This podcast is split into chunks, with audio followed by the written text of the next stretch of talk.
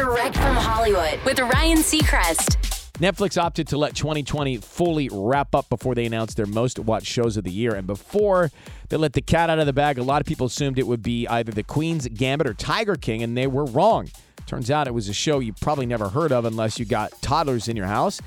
The kids show, CoComelon, a nursery rhyme program aimed at preschoolers, was number one, spending over 104 days in the top 10. Number two, uh, The Office, which hasn't made a new episode in seven years but remains as popular as ever. And finally, The Queen's Gambit and Tiger King did finish at third and fourth, respectively. That's direct from Hollywood.